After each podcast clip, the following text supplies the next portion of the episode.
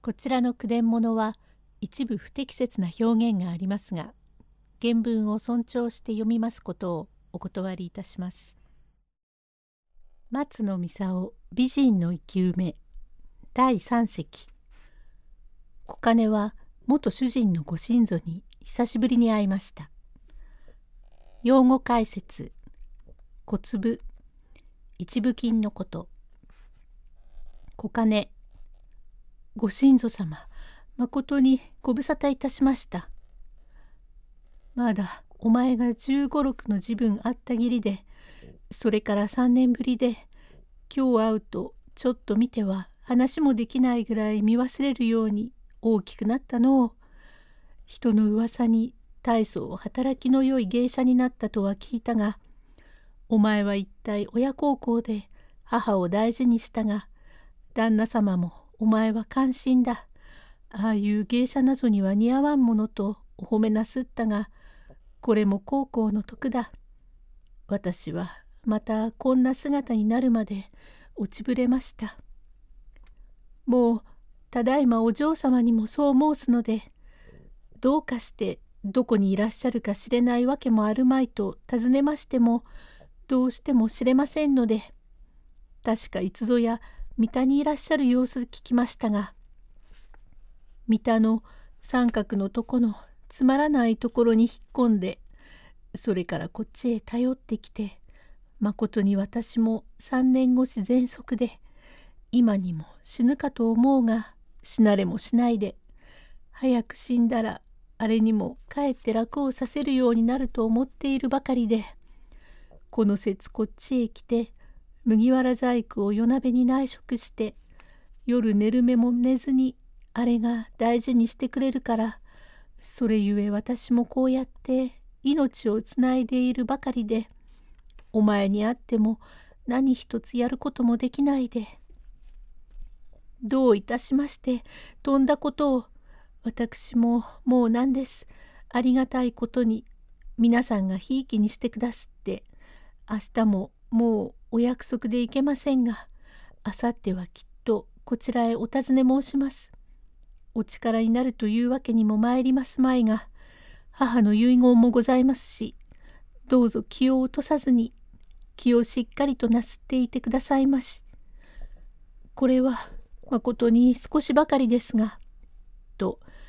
合菜袋から小粒を2つばかり出しまして「これはほんの私の心ばかりどうか何ぞお召し上がり物でも」そんな心配しないでもよい。私はお前に何ぞあげようと思っているに帰ってもらっては。いいえほんの心ばかりであいにく今日は持ち合わせが何ですからまた出直してまいります。本当によくねこんなところにお住まいで。馬作かねちゃんお出かけになりましたよ。行くよ。先へおいでよ。すぐに行くから。名残惜しいから何かぐずぐずして、いずれまた、と小金は出かけます。娘も見送りながら吉ずっぱりを出ようとすると、川崎道から参りましたのは、宗州東浦賀の名主役石井三三郎で、連れて参った男は西浦賀の江戸屋判事ちょっといなせな男でこれは吉長の小金と唐より深い仲で今はその叔父の銚子屋へ預けの身の上互いに会いたいと一心に思っているところ。小金「おや半ちゃん。おや旦那。まことにお久しぶり。どうしなすったか。ちょっとご機嫌伺いに上がりたいと思っても船が嫌いなもんですから。ここでまあお目にかかるとは本当に思いがけないわけで。三三郎実にここで会うとはな。金子半行もおめえに会いてえだろうが出られねえ守備で。今日はようやく暇をもらって出てきたがすぐおめえのとこへも行けねえ。というのは何分世間を兼ねるわけでまあ何でもいい嬉しいね。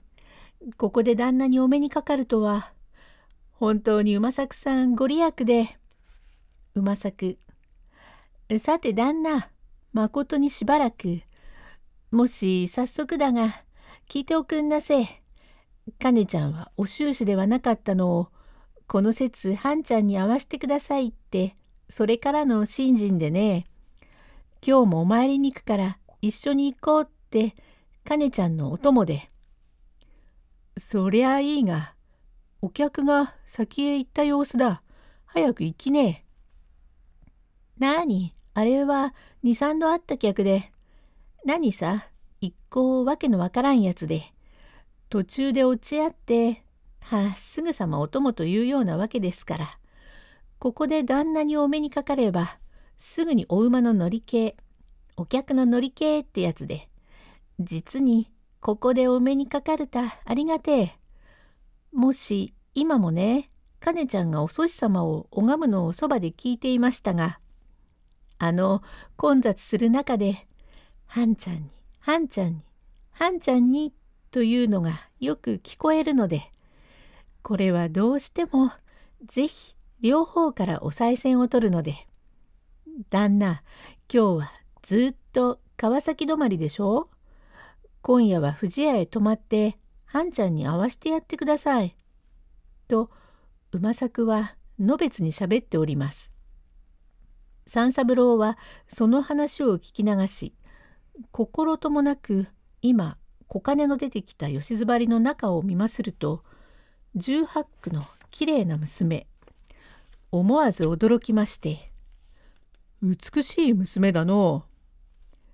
旦那、あれは私の元のご主人様ですからお願いでどうぞ休んで担当お茶代を置いてってください」と判事と二人をうちの家へ突っ込むようにして馬作を連れて出て行ってしまいました。よく慣れないことができますね。娘。はい、まことになれませんで。お客様へ前後して間違っていけません。といううち屏風のうちで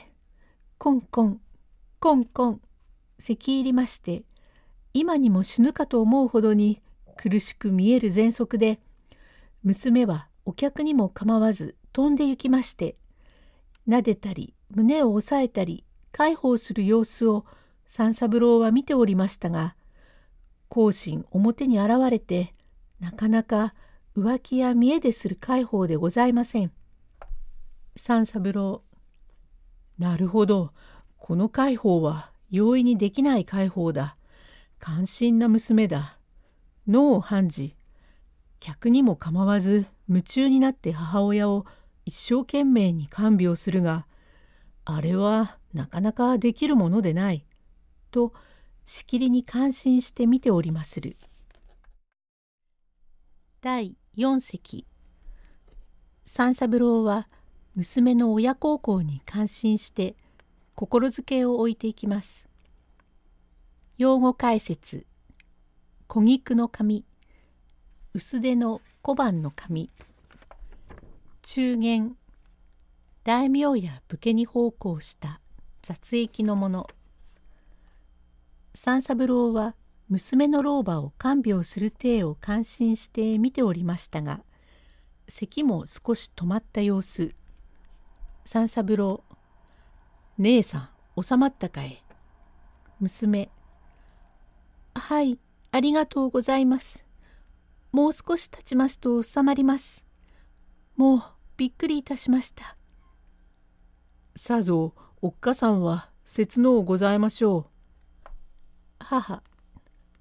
誠に失礼でございますがお客様を置きまして介抱いたしますがもう咳き込んでまいりますと今にも息が止まるかと思いますくらいでございます。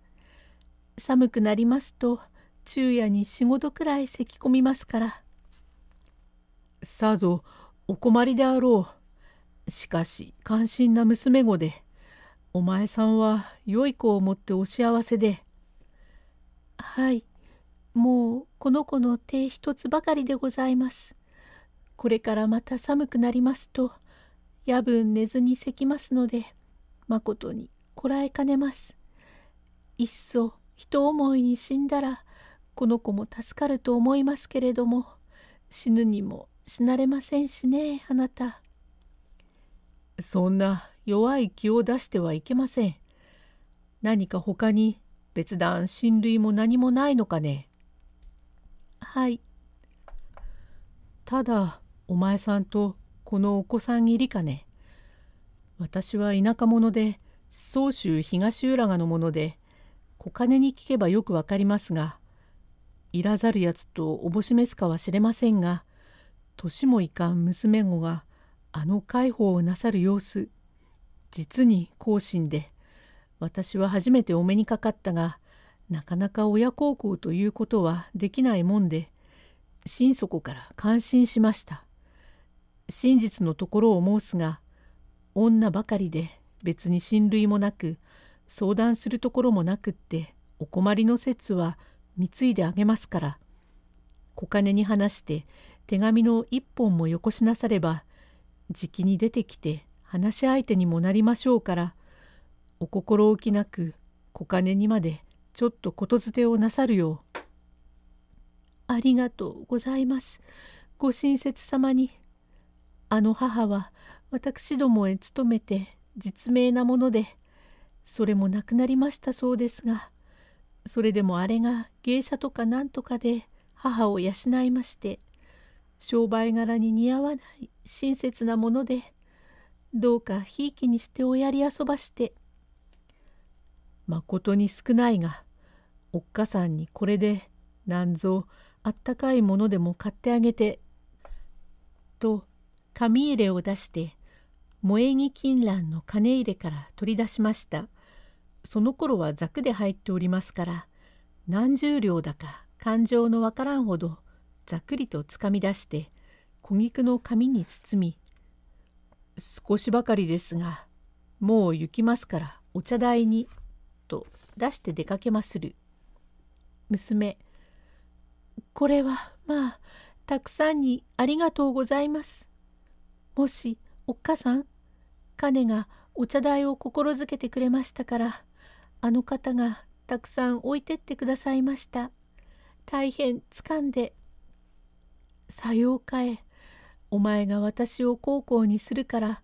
お祖師様のご利益でこのお足も。と開けてみると中は金で十両ばかり。その頃の十両ですからびっくりして「おやまあお金だよ」本当にまあこんなにたんとまあご親切な方ですね。あんなにおっしゃって浦賀のものだから手紙をよこせとまでおっしゃってありがたいことですね。まあおっかさん少し落ち着いたらおかゆでもお上がり遊ばせ。どれお夕飯の支度をしましょう。と娘は右の金を神棚へあげそのうち暗くなるからあっちこっち片付けるうちぽつりぽつりと降り出してきました。日癖のせいか今晴れたかと思うとどーっと激しく降り出してきて混み合います往来もぱったり止まりました。娘は辺りを片付けようと思うと縁台の上に萌え木金蘭の結構な金入れが乗ってあるから「おやおっかさん大変なことをなすった。あのさっきたくさんお心づけを下すった旦那様がお金入れを忘れていらっしゃいましたよ。中にはよっぽどお金がありますがさぞお困りでございましょう。あの方のことですから他にもお蓄えはありましょうがとにかく私がお宿までお届け申しましょう。それでもお前お宿は裏がだとおっしゃったが、いえ、あの、今夜は川崎の元富士へ泊まるからとのお話を聞きましたから、小金も確かそのうちへ行く様子ですし、ひょっとお差し支えでもあるとお気の毒ですから、ちょっくり川崎まで行ってまいります。それに雨は降るし、日は暮れるし、もうお客もありますまいから心配しないで留守をしていてください。少しの間に行ってきますから。と母の枕元に手当てをして両妻を取って小風呂敷に萌木金蘭の金入れを包み帯の間へ挟んで戸を開けて出ようとすると軒下に佇んでいる侍雨具がないから素裸足でその頃は雪駄でありますからそれを腰に挟んで戸に寄りかかっている。これはお邪魔で何拙者雨具を持たんで少し軒下を拝借してそれはお困り様で中へ入ってお休み遊ばせ姉さんこの降るのにどこへおいでだ私はあの6号の方まで参るので6号の方へ行くのなら幸いだ。拙者もこれから参るのだから一緒に行こう。私は急ぎますから。と不気味だからそこそこに挨拶して行き過ぎますと侍はピシャピシャ友の中間と一緒に後を追ってくる。こなたはいよいよ変だと思いますから早足にしてあれから堤村を離れて道塚へ出て徳持村の霊岩寺を横に見て西塚村へ出る畑中の小高いところこなたは藪畳の屏風のようになっている草原のところを通りかかると「姉さん待ちな」といきなり侍が後ろから襟髪をつかむから「あれ!」といううちに足首を取って無理に藪影へ担ぎ込み「ひっひ」というを引っこかし中間はこの間に帯の間に挟んでありましたかの金入れをひったくり「これを取られては私が」といううち侍はのしかかってけしからん振る舞いをしようとするところへ通りかかった一人は鮎川図書で旗から見かねて飛んで入りいきなり侍の襟髪取って引き倒しまた中間を「やっ」と言って放り出した。中間は仰向けになってみると驚きました。傍らに一本差しの品格の良い男が佇んでいるから少し遅れておりましたなんだ？手前は何をするかようなるけしからんことをしてなんと心得ておるなんだ？この女を恥ずかしめんとするのか捨て置きがたいやつだが今日は新人参りのことだから許す。行け、行け。中元。なんだ、行けとはなんだ？人をいきなり投げやがって。この野郎、叩くじくぞ。といううち、今一人の武士は引き抜いて切ってかかる。無残に切られるような図書でない。ところへ、マクズ祝言がかけてくるという。ちょっと一息して後を申し上げます。第5隻へ続く